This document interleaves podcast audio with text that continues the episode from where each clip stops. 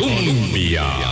Con un país en sintonía, ¿qué tal? ¿Cómo están? Muy buenos días, son las 8 en punto de la mañana. Gracias por hacer parte de nuestro Hablando Claro aquí en Colombia, la emisora que está en el corazón del pueblo.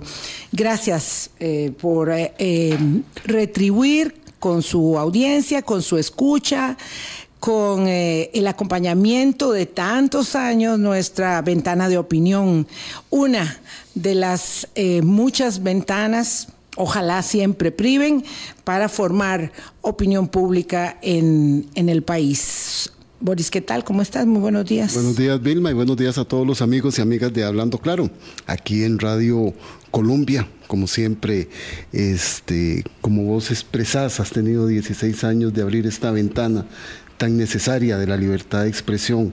Cuando uno revisa lo que está pasando en otros países muy cercanos uh -huh. respecto de la prensa, respecto de las instituciones, respecto de la violación sistemática de los derechos humanos, no tiene nada más que empezar a estudiar, reflexionar y verse en esos espejos.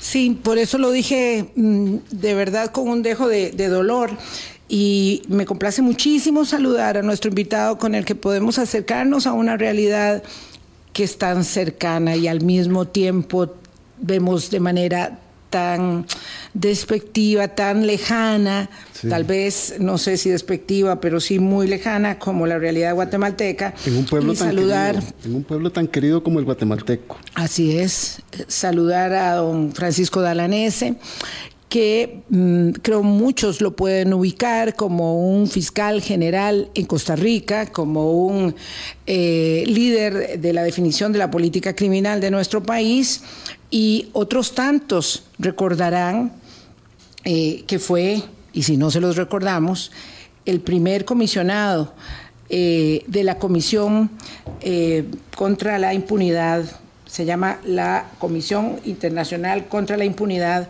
en Guatemala. Y por eso le invitamos para conversar sobre lo que pasa allá eh, y lo que podemos aprender en el espejo de acá. Buenos días, don Francisco. Hace bastante tiempo no nos veíamos y me complace mucho poder tenerlo en el micrófono de Hablando Claro.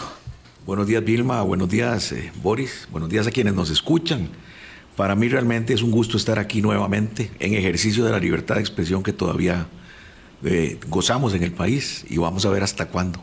No, hay que seguirla defendiendo. Hay Francisco. que defenderla a sangre y fuego, pero digo hasta cuándo porque soplan sí. vientos eh, o, o, hay nubarrones muy feos sí. eh, que están desmantelando el Estado de Derecho, la democracia y que van deteriorando eh, nuestras condiciones de libertad y no nos hemos dado cuenta que los estamos perdiendo.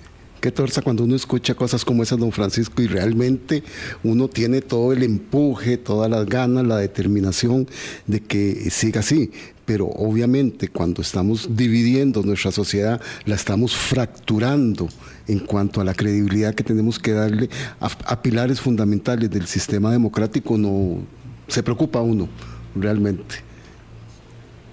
Hay preocupación, hay amedrentamiento, hay temor hay autocensura, que es un mecanismo muy efectivo de aplicación eh, de eh, políticas eh, y procedimientos que van señalando. Pero vamos a dejar eso para la segunda parte, para poder armar, don Francisco Dalanese, si le parece, un poco a partir de la lectura del caso de Guatemala que usted conoce tan bien, eh, lo que estamos viviendo en una parte del Triángulo Norte de Centroamérica es que cuando se habla de Centroamérica, lamentablemente toda ella subsumida en una hora de nubarrones muy, muy oscuros, eh, Guatemala sigue enfrentando permanentemente un impacto estructural de crisis, de violación a los derechos humanos, como decía Boris, y de una enorme vulneración del sistema de pesos y contrapesos, que es lo que finalmente en la, entre las instituciones, ¿verdad? Esa posibilidad, esa capacidad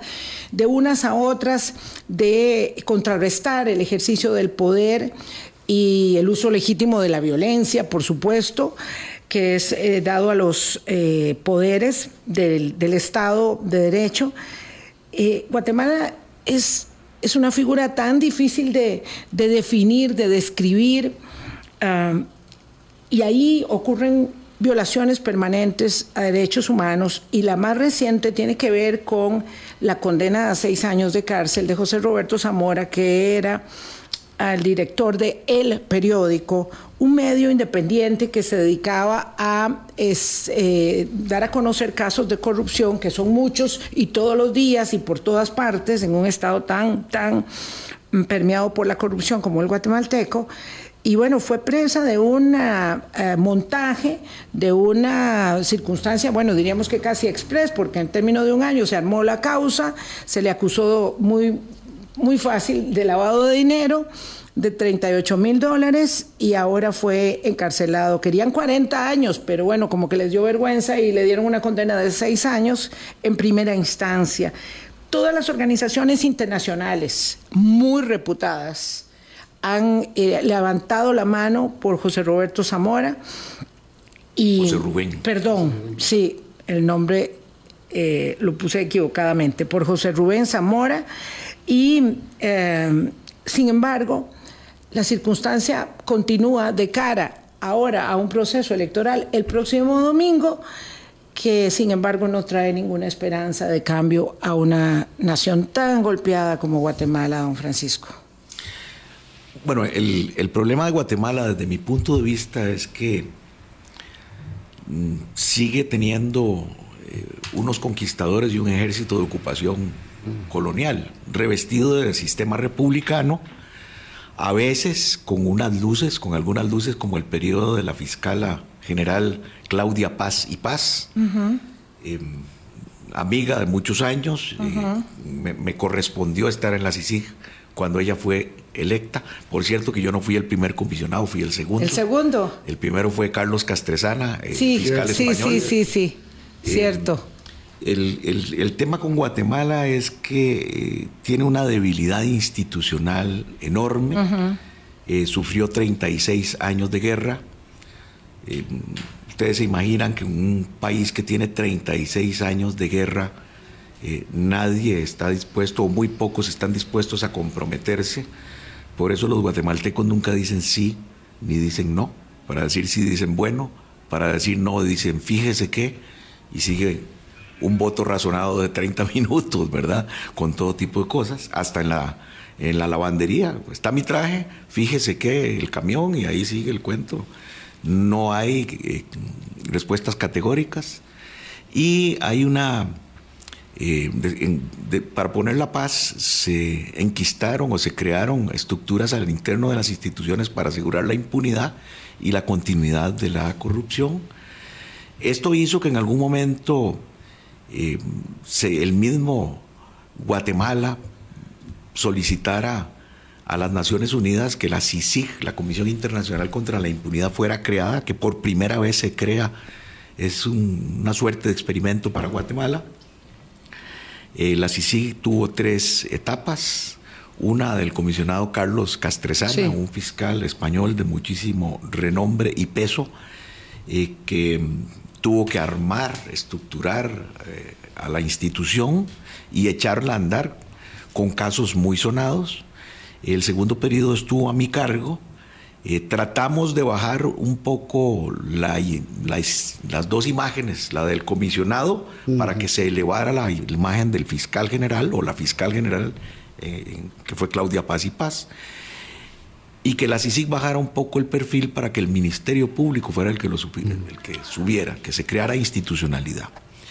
Eh, una vez que eh, salí de Guatemala, yo salí terminando mi contrato, pero había una petición del gobierno para que me sacaran.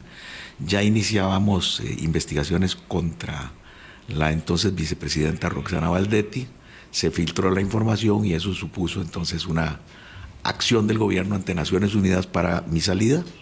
Me respetaron terminar mi contrato, aunque para junio del 2013 eh, se amenazaba con, que me darían 24 horas para salir, lo que al final no se logró porque tuve el apoyo de los países donantes. Eh, la CICIC se mantenía con, donaciones de mm. muchos países. Bueno, finalmente, después de mi salida, le cortaron el plazo a la fiscal general, que tuvo que salir también de Guatemala, vive en Costa Rica mm. eh, y realiza sus actividades internacionales. Es una mujer muy preparada, pero bueno, A partir de ahí se nombró un comisionado que tuvo posiblemente la, encomendada misión de volver a, subir la, el empuje de la CICIG ante un ministerio público que había sido de nuevo regresado a sus mm. antiguas manos. Eh, y tuvo casos muy sonados, posiblemente fue el periodo más brillante de la comisión. Y una vez que abre causas contra el presidente Jimmy Morales y su hijo, eh, se expulsa a la CICI. Este es el comisionado mm. Iván Velázquez, ¿verdad? Iván Velázquez, el colombiano, actual ministro de Defensa de Colombia. Exacto. Y em, se expulsa a la CICIG en violación del convenio entre la CICIG y Naciones Unidas. 2019 ya. 2019. Y a partir de ahí se empieza a perseguir a primero los fiscales que eh, trabajaron en la Fiscalía Especial contra la Impunidad, que era, digamos, el correlato de la CICIG al interno del Ministerio Público. Juan Francisco Sandoval, que es una figura importantísima, está en el exilio con causas penales pendientes. Eh, y omito otros nombres que no estoy autorizado a señalar por, su propia seguridad, fiscales eh, que se encuentran fuera de Guatemala escondidos, exiliados, lejos de su patria, eh, con causas penales abiertas en Guatemala. Hará unos eh, cinco o seis meses se abrió una causa contra el comisionado Iván Velázquez y hace unos dos o tres meses contra mí. Eh, para que la audiencia tome una idea, los, los comisionados tenemos inmunidad por el convenio suscrito por Guatemala, por nuestras acciones durante la gestión y de por vida. Y la única forma de perder esa inmunidad, de acuerdo al procedimiento creado, es que el secretario general de Naciones Unidas no levante la inmunidad. Precisamente esa inmunidad se crea para evitar lo que está pasando. Por una protección, claro. A sabiendas de, la existencia de esta inmunidad, los eh, fiscales de la nueva fiscal especial contra la impunidad, eh, yo diría que contra la impunidad de quienes los controlan ahora, abren las causas y respetando nuestra inmunidad eh, y además eh, haciendo públicas eh, una serie de acusaciones con documentos falsos. Claro, por supuesto. Y, otro tipo de cosas como le han hecho a los fiscales que persiguen. ¿Y qué le supone, don Francisco Dalanese, que 10 años después de haber dejado el cargo reciba una acusación hace unas semanas? Eh, derivada de esa ah, manipulación espuria que hacen de eh, las herramientas de la, de la judicatura eh, del Ministerio Público en Guatemala. Bueno, lo que, lo que pasa es que es una forma, la persecución de los fiscales, están persiguiendo también, perdón, y se me olvidó algo importantísimo, a los funcionarios guatemaltecos que, trabajan que la CICIG, que están también perseguidos, muchos en el exilio, ¿verdad? Em, que Naciones Unidas está muy lenta para hacer algo por, por ellos y, que tenemos que movernos para que se haga algo por ellos, ¿verdad? Están lejos de su patria, sin trabajo, en las peores condiciones, eh, con un ministerio público que los persigue por haber trabajado por Guatemala, por haber sido patriotas. Eh, bueno, ¿qué pasa? El, una vez que se expulsa a la CICIG, los tradicionales grupos de corrupción retoman el poder e inician una persecución para lograr un efecto ejemplarizante, para que Dios libre a alguien sí, aleccionador, aleccionador claro. que, que, nunca más alguien ose tocar a esas estructuras de corrupción porque eh, vendrán consecuencias. Y entonces eh, nos han perseguido a los comisionados, eh, a los fiscales, funcionarios de la CICIG, y sin respetar el convenio y ni nada de lo que suponía la misión, ¿verdad? Cosa que no importa, digamos, no interesa que no se respete el convenio, no interesa que no se respete el procedimiento adecuado. Es decir, hay que entender que, en estos eh, estados eh, la sujeción al imperio de la ley, a la letra de la ley, a la constitucionalidad, eso es un saludo a la bandera. O es conveniente. Don Francisco, es que esta introducción que usted nos hace nos recuerda cuántas veces hemos leído, nos han dicho que Guatemala es un estado completamente orgánico y sistémico en corrupción. ¿Es así?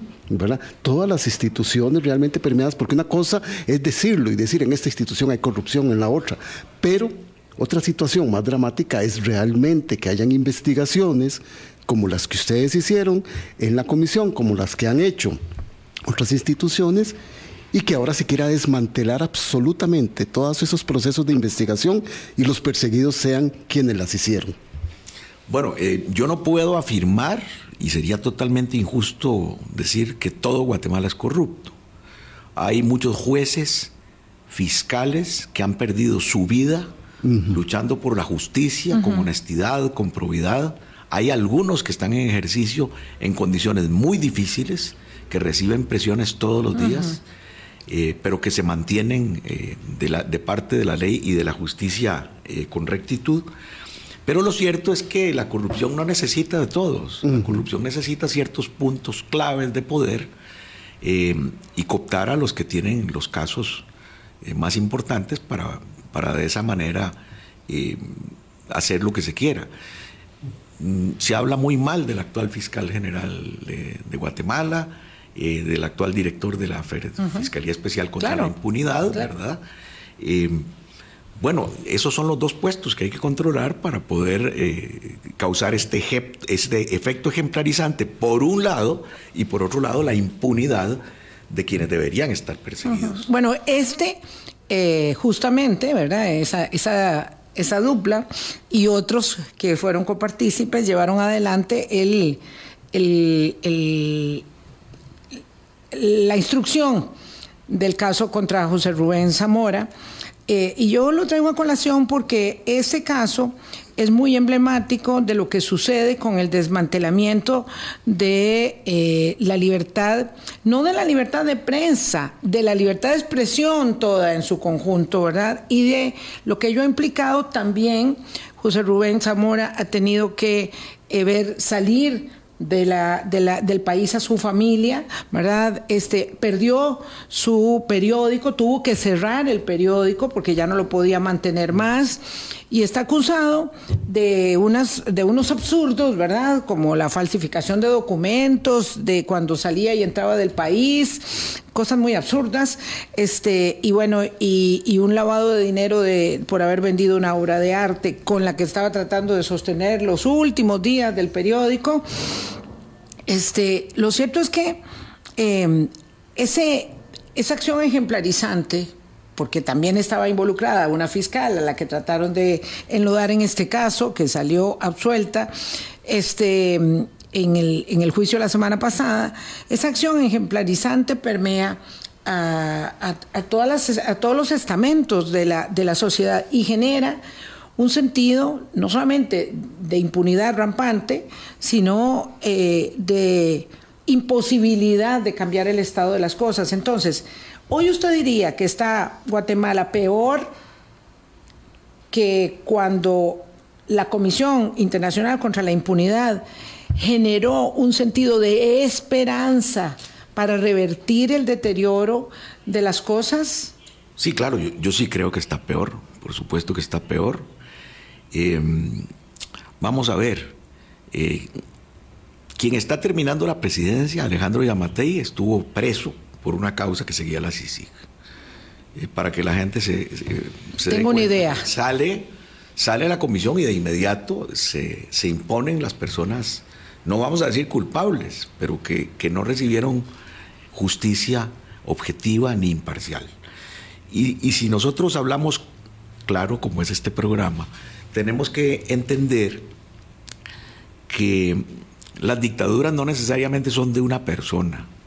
Existen los, los que se han venido a denominar dictaduras democráticas, ¿verdad? Donde hay una supuesta alternabilidad del poder, donde las caras visibles son eh, eh, un sujeto presidente, algún diputado que responde a intereses espurios, ¿verdad? Y eh, esto, estas dictaduras se imponen con la persecución de la prensa y la cooptación de la justicia.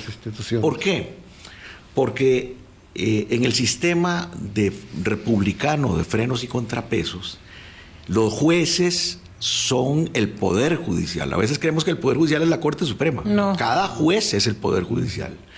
Y el Poder Judicial eh, significa el ejercicio de las facultades suficientes para reponer a los ciudadanos en los derechos que les son violados.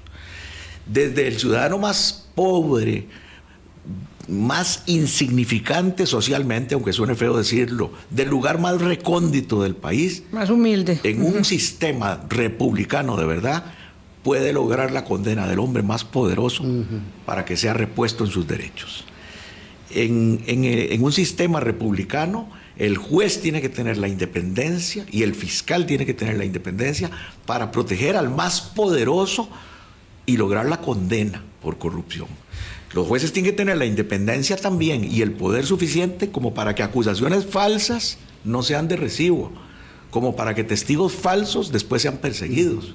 Es decir, el juez es el que conserva la democracia y el Estado de Derecho en los estamentos formales de la Constitución.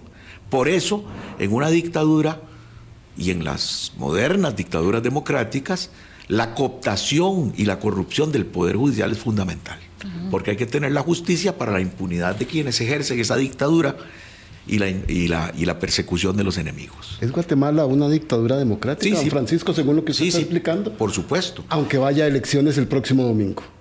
Sí, bueno, pero, pero vamos a, elecciones con, con, figuras que se han, que por ejemplo, se pronunciaron en contra de los progresos de la CICIG. Así es. ¿Verdad? Creo que va a ganar eh, Ríos, eh, que por supuesto muy resentida con, la justicia por la condena de su padre, el general Ríos Montt, por genocidio. Eh, y doña Sandra Torres, que también cuestionó a la CICIG una vez que su familia se vio involucrada en investigaciones que dio el comisionado Iván Velázquez. Sí. Pero eh, quiero terminar la idea. Eh, el control formal del Poder Judicial, de la Fiscalía, es perseguido por esas dictaduras democráticas, pero luego la prensa independiente, que es el caso de José Rubén Zamora. ¿Por qué la prensa independiente? Porque eh, en, la democracia, si en el sistema republicano de división de tres poderes, los jueces son los contralores de los otros dos, en, el, en, en, la democracia, ya fuera de lo que es la formalidad de los poderes constitucionales, la prensa es el contralor de esos poderes, es el contralor informal. Y por eso se dice que la prensa es el cuarto poder, ¿verdad? Eh, eh, que, no, no quiero utilizarlo como una frase cliché. Es el cuarto poder cuando es independiente, cuando hace investigaciones, cuando denuncia con seriedad, cuando no se dedica al bulo esto es lo A la mentira. A la, mentira, la noticia a la falsa. Con estar, digamos, el ejercicio del poder sin. Y ese era el caso del periódico de Guatemala, ¿verdad? Entonces, eh, ¿qué, se comienza a hacer? Se comienza a inventar que, que José Rubén Zamora extorsiona personas para no sacar noticias, que José Rubén Zamora. Eh, lava dinero, que José Rubén Zamora hace una serie de cosas y vamos a ser, vamos a ser muy objetivos yo no voy a absolver a José Rubén Zamora, él tendrá como absolverse solo. Exacto. Lo que yo no puedo creer es que un sistema de justicia eh, que no es objetivo, que no es imparcial y que está doblegado a otros intereses, haya no le dé la protección. Eso es lo que yo no puedo creer. Un juicio justo. Exactamente, ese, es el asunto. ¿Qué, ¿Qué, pasa? ¿Qué ha pasado en Costa Rica? En Costa Rica, bueno, ha habido eh, casos de, de, primera plana, casos escandalosos, unos absueltos y otros condenados. Pero tenemos la confianza de un sistema todavía imparcial y objetivo. Y que algunos... A veces defectuoso, a veces defectuoso, exactamente. Con, con, investigaciones malas, con errores técnicos, a veces se absuelve por tecnicismos. Pero esas son las reglas del juego, y ese es lo que el ciudadano sabe eh, que le da seguridad y sabe a qué atenerse. Pero cuando uno, cuando lleguemos, y espero que no, lo, que no pase, a un momento en que simplemente me van a acusar y que sin pruebas me van a condenar porque otro quiere, otro que no es el juez, y el juez está al servicio de ese otro, se acabó esto. Y eso es lo que sucede en Guatemala, ¿verdad? José Rubén Zamora estaba condenado desde el momento en que lo detuvieron. Así es, estaba condenado desde antes. 8.24 de la mañana, vamos a una pausa, conversamos con el ex fiscal general de la República, Francisco Dalanese, además excomisionado de la Comisión Internacional contra la Impunidad en Guatemala. Colombia. Con un país en sintonía. 8.26 de la mañana el domingo, Guatemala va a elecciones generales. Eh, probablemente, no, digamos que sí va a ir a segunda ronda. Eh, decía don Francisco Dalanese antes de la pausa que ve a Sandra Torres y a Suri Ríos, que son eh, dos, dos muy... Es que yo creo que no hay nadie que no tenga cuestionamiento, ¿verdad? Que, que son los candidatos cuestionados, los partidos cuestionados, el financiamiento con dinero sucio, el uso del dinero público metido en la campaña electoral, de todo pasa, de todo pasa lamentablemente. En todo caso, Sandra Torres está encabezando las encuestas de acuerdo con la última información de Prodatos con un 21,3. Eh, Mulet, Edmund Mulet lleva 13,4 y Suri Ríos, que es la hija del dictador Ríos Mon, 9,1. Se supone que Suri Ríos no debería ser ni siquiera candidata, no debería correr. Y el candidato del oficialismo de Yamatei, que es Manuel Conde, registra apenas un 5,8% de intención de voto y lo que se sabe es que habrá voto castigo como es usual. De modo que la segunda ronda está entre aquellos tres eh, se Edmond, señala. Edmond Mulet es, digamos, el más preparado para, para poder eh, dirigir el país. Eh, fue funcionario de Naciones Unidas en, en, cargos importantes. me parece que él, dentro de las circunstancias, uh -huh, uh -huh. debería, o, o debería ser. Debería ser, ¿verdad? Pero bueno, el pueblo de Guatemala, el pueblo soberano es el que va a resolver. Sí, y en parece esto, que no tiene las en, posibilidades. Sería fantástico que llegara a la segunda. Lo, lo que pasa es que eh, eh, hay manipulaciones para los votos, ¿verdad? Hay, uh -huh. hay eh, la, la, propaganda, la posverdad en la que vivimos. To, todo es un, un, cóctel terrible, ¿verdad? Uh -huh. Para generar estas, estos liderazgos que son al final de ídolos con pies de barro. Pero uh -huh. de, de, de, todos estos, creo que Edmond Mulet sería la persona preparada para mi gusto, eh, para, para, dirigir el país y que eventualmente podría, podría tratar de lograr una construcción democrática y republicana en Guatemala. ¿Puede hacerlo un líder? ¿Puede hacerlo un, un liderazgo, un liderazgo, digamos, remozado, sano? Porque aquí siempre el punto es cómo, cómo revertir ello. Ayer le preguntaba a un querido profesor de políticas eh, cómo podíamos definir el Estado guatemalteco. Eh, sobre todo tomando en cuenta que el tema del, del, del, calificativo de Estado fallido es un calificativo bastante controversial en términos de ciencia política y se ha abandonado. Y me decía que con mucho dolor en el alma iba a referir lo que decía su profesor Edelberto Torres Rivas, muy, muy reconocido en nuestra región, eh, que decía que Guatemala era un estado de castas. Sí, este, y que de esa manera lo podía definir. Eh, qué terrible, un país tan hermoso, con tanta diversidad de todo tipo, con una naturaleza espléndida, porque ella y es como, como nosotros varias veces, este, ¿verdad? En, en tamaño, en, en, sumido en una situación, en una circunstancia de tanto deterioro y de desesperanza. Es que la situación no ha cambiado desde la colonia. Desde la colonia, no. sí. Por ¿verdad? eso, con una base de población muy subyugada. Es que don Francisco acaba de decir una cosa importante que deberíamos ampliar. En el 2020 el Congreso de Guatemala este, nombró a los cinco miembros del Tribunal Electoral para el periodo 2020-2026 y fue acusado de un proceso de poca transparencia. Entonces, cuando usted dice que pueden haber allí manipuleos en el proceso que han, que han habido y que se verán los resultados del próximo domingo, ya eso ya de por sí es una alerta importante de tener allí, de quien llegue a gobernar. Yo creo que la, la historia de los países eh, va determinando las cosas, ¿verdad? Esto no quiere decir que Costa Rica no se pueda caer de la noche a la mañana, uh -huh.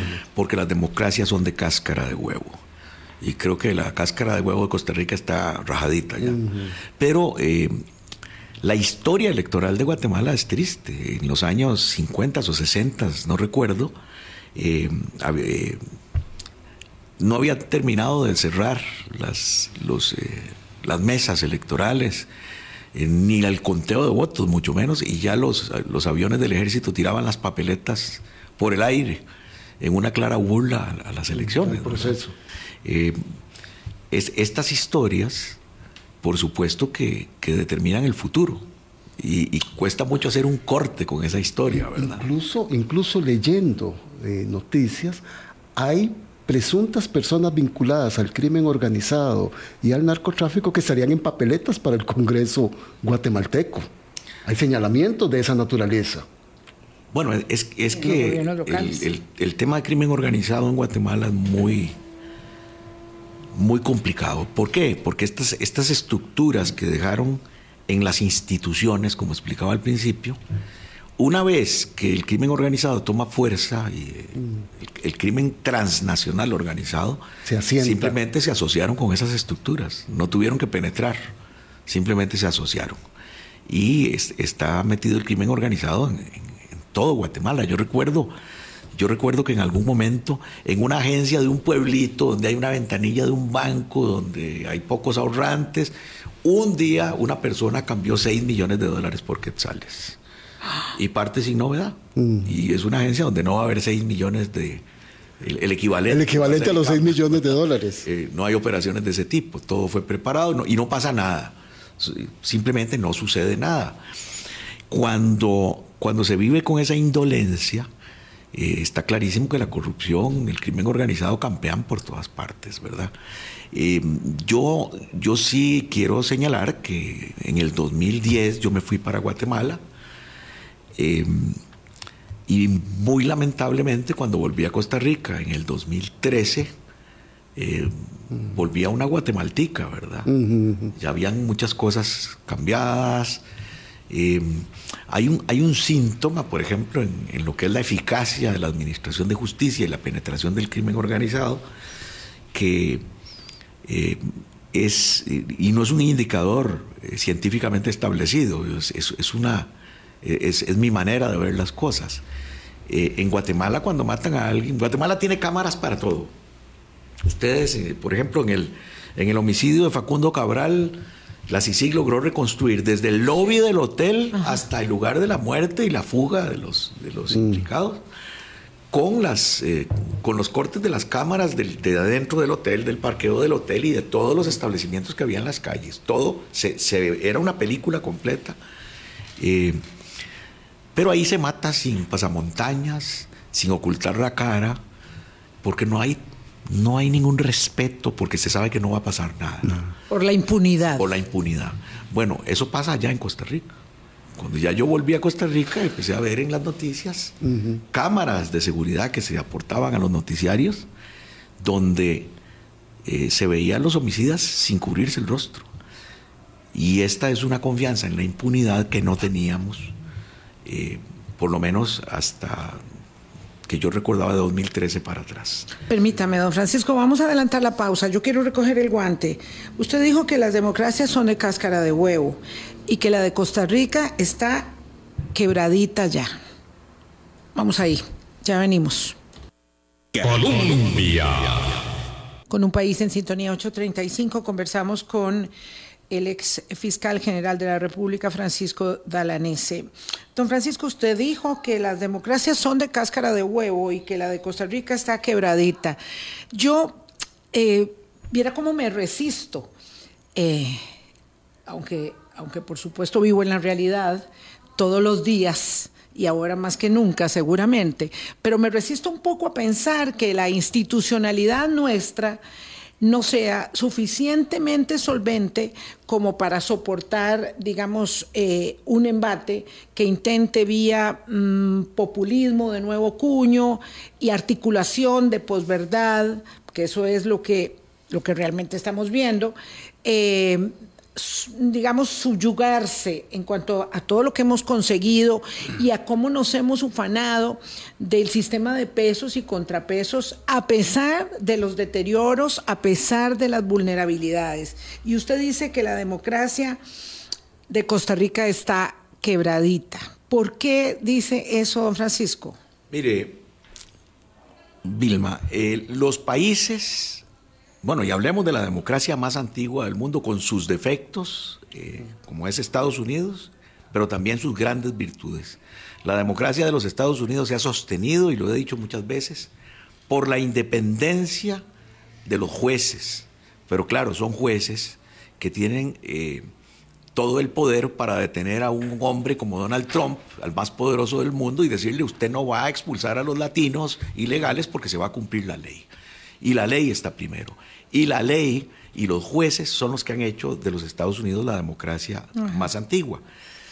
Costa Rica, que en mi criterio, eh, y le doy gracias a Dios de haber eh, nacido y vivido mi infancia y adolescencia en el mejor país del mundo, mm. Costa Rica tenía un poder judicial independiente, fuerte, objetivo, pero se ha venido deteriorando eh, o lo han venido deteriorando intencionalmente en los últimos 10 o 15 años con impuestos a los salarios, eh, tratando de quebrar el fondo de pensiones y jubilaciones, eh, negando presupuestos. los jueces fiscales y funcionarios del Poder Judicial en general tienen unos seis años de no tener aumentos salariales. Y todo esto ha generado que los jueces de experiencia estén, están renunciando todos los días. Y esa inversión en jueces de personas que desarrollan el, la sindéresis, la capacidad de juzgar correctamente, eh, el país la está perdiendo. Y podemos tener jueces nuevos, muy respetables, yo no pongo en la duda su honestidad, pero pero sin, sin experiencia, sin la sapiencia que dan los años, puede dar al traste con nuestra democracia.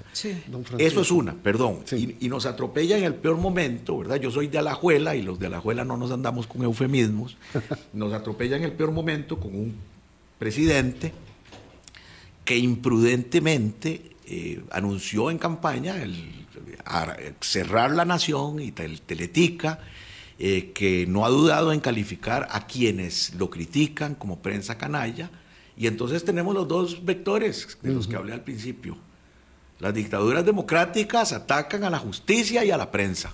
Y eso es lo que estamos viviendo en este momento. Un gobierno que no quiere controles formales ni controles informales. Es, esta es la situación. Y esto es un camino bien pavimentado para la pérdida del Estado de Derecho, de la democracia, del sistema republicano y convertirnos en una Guatemala. Esto es, este es el, problema. Ahora, ustedes me van a decir, no, pero la fortaleza institucional, bueno, sí, pero es que el Poder Judicial se viene minando desde hace quinquenios. Ya no es el Poder Judicial de hace 15 años. Este es el, gran problema. Eh, se niega presupuesto, vean ustedes, se niega presupuesto a la policía cuando ahí está, nada más que no lo liberan, ¿verdad? Hay, un impuesto especial para la policía y no lo quieren brindar. Entonces la alternativa es, bueno, debilitamos la educación para fortalecer la policía. Y la educación es el progreso de cada ser humano en el futuro, el ascenso social, la transformación social, el progreso técnico y científico del futuro, la supresión de la criminalidad del futuro. Eso es la educación. Entonces, y se afecta luego la educación superior. Tenemos una de las mejores universidades del mundo, ¿verdad? Nosotros, hay que decirlo, yo soy de Alajuela, no voy a andarme diciendo este, que, es la quinta de América Latina. Ser la quinta de América Latina es de las mejores del mundo. Y eso lo construyó Costa Rica. Un, con profesionales graduados en este país que hicieron uno de los primeros embalses artificiales del mundo. Y eso lo quieren perder, eso lo quieren condenar con una escuela de medicina que nació en los 60 y es de las mejores del continente. Y eso lo quieren sacrificar para servirle a quién? Para tener esclavos, para acabar con la esperanza de progreso, porque algo tienen que entender los costarricenses, lo tenemos que entender. Vivir en una sociedad solo vale la pena si es para mi mejor futuro y el de mis hijos y el de mis nietos. Si es para nacer crecer y morirme en un universo de pobreza y desesperanza, no vale la pena respetar esa sociedad. Y por eso se generan las revoluciones, y por eso se generan los levantamientos. Y esa es la historia de la humanidad. Es mentira, que es mentira que la revolución francesa se hizo por los enciclopedistas o la revolución rusa por la doctrina marxista. Siempre se hace por platos vacíos. Mm. Ese es el punto. ¿Qué es lo que nos está pasando? Don Rodrigo Chávez, lamentablemente, eh, no tiene capacidad de negociación, es muy imprudente o muy malintencionado con la prensa independiente y hoy sí y mañana también quiere controlar lo que vayan a hacer los jueces. Y este es el camino para una dictadura. Entonces, consciente o inconscientemente, ese es el camino que nos están extendiendo. Esa es la alfombra que se está desarrollando para el camino del país hacia el futuro. Entonces, ¿qué es lo que queremos? Y por supuesto, hay, hay una incomprensible aprobación este, eh, pública, ¿verdad? Incomprensible lo digo porque cada día los alimentos son más caros, los intereses bancarios son más caros, hay una voracidad fiscal increíble, no mejoran los servicios de salud y pareciera que lo que se quiere es quebrar a la caja. ¿verdad? Se anuncia que está quebrada cuando no está quebrada. Hay problemas de seguridad que no se resuelven. Eh, y la gente sigue aplaudiendo cuando estamos viviendo peor que antes con una falsa reactivación económica que no es que se ha reactivado nada, pasó la pandemia y todo empieza a volver a la normalidad. No hay política estatal, es la, empresa privada, la, iniciativa privada la que está reactivando la economía. Pero bueno, este es el escenario ante el cual nos encontramos. Eh, con, con un ataque constante a las instituciones, pero no hay ninguna política de progreso para el bienestar, para que los costarricenses puedan mejorar sus condiciones de vida. ¿O sí las hay? Se nos habla de un desempleo con estadísticas eh, sesgadas, ¿verdad? Eh, disminuyó el desempleo, no, lo que disminuyó fue la gente que anda buscando trabajo, porque no lo encuentra. Bueno, en fin, el, panorama es... Por eso digo que ya está quebradita esta democracia. La fortaleza institucional se va a demostrar si los magistrados de la sala constitucional tienen los arrestos para preservar el Estado de Derecho, como los jueces de los Estados Unidos cuando pararon a Trump, al hombre más poderoso del mundo, y le dijeron, aquí se respeta la ley, ¿verdad? Porque como, como dicen allá en los Estados Unidos, la ley se aplica aunque el cielo se caiga, y eso es lo que impera en una democracia. Entonces, en vez de ver que tenemos que fortalecer las instituciones para beneficio de los costarricenses, lo que está pasando es que hay un ataque continuo de las propias instituciones, del Poder Ejecutivo a las otras instituciones. En términos de Todorov, lo que tenemos son, nos están gobernando los enemigos íntimos de la democracia, ¿verdad? Esto es lo que nos está pasando. Y yo no sé hasta dónde vamos a llegar, si la democracia se va a perder o si los que queremos luchar por esto, aunque sea a sangre y fuego por preservarlo, vamos a lograr mantener este país. ¿Verdad? Porque una vez que se acabe la institucionalidad, entonces vendrán las, vendrán las otras luchas, la, que dije, la de los platos vacíos eh, y, de los que no queremos perder. Y la restitución de libertades. Exactamente. Sí, don Francisco. Eh, Perdón, y veamos otro síntoma muy, muy fregado, ¿verdad? Que nos empiezan a decir que hay eh, temas de seguridad, que hay homicidios todos los días y que, que el Poder Judicial no ha podido sacar los casos, entonces lo que hacen es extender los plazos de prisión preventiva. Y en vez de fortalecer las instituciones para que haya justicia pronta y cumplida, entonces, bueno, como no lo podemos hacer o no queremos hacerlo, entonces simplemente deterioramos las garantías constitucionales y que haya más prisión a personas que no están juzgadas, personas que no tienen sentencia, pero más, prisión preventiva. Entonces, ¿qué es lo que van a hacer? ¿Qué es lo que van a hacer cuando ya nos digan no podemos hacer esto? Entonces, ¿qué? Nos quitan la propiedad, nos, eh, nos van a afectar quitándonos más eh, libertades y más garantías. Porque es, este es el símbolo de lo que pasó con esa aprobación de la, de la reforma a la ley de crimen organizado. Don Francisco, dada su experiencia, en el Ministerio Público de Guatemala propició procesos penales arbitrarios contra jueces, fiscales, periodistas independientes, como el caso de la jueza Erika Ifán que había intervenido en varios casos de corrupción, o la fiscal anticorrupción Virginia La Parra, quien ha estado encarcelada. Ya más de un año encarcelada sin, nada, menos, sin cargos. Al menos 20 jueces y fiscales han huido de Guatemala. ¿Cómo debemos blindar nuestra Fiscalía General, nuestro Ministerio Público? Lo, primero es que la Fiscalía General tiene que mantenerse ajena a cualquier eh, jerarquía, es decir, no puede estar subordinada a ningún poder político. Ni atemorizada. Ni atemorizada, por supuesto. Aunque se le señale y se le marque. De mayor independencia, por supuesto. Eh, la tentación de tener una fiscalía bajo el alero del Poder Ejecutivo sería terrible, sería nefasta, ¿verdad? Eh, solo, solo con una fiscalía independiente se puede mantener eh, la objetividad. Y quiero aclarar algo, si se hace mal, es terrible, ¿verdad? Pero si, se hace mal por falta de recursos o por falta de visión del fiscal, eso es complicado, pero eso no va a terminar la democracia, porque siempre habrá fiscales independientes que, trabajarán cumpliendo con la ley y vendrá otro que repondrá el, trabajo más o menos malo de, quien sea. todos los que hemos ocupado la Fiscalía General cometemos errores, todos eh, hacemos lo que a algunos no les gusta, a otros sí les gusta.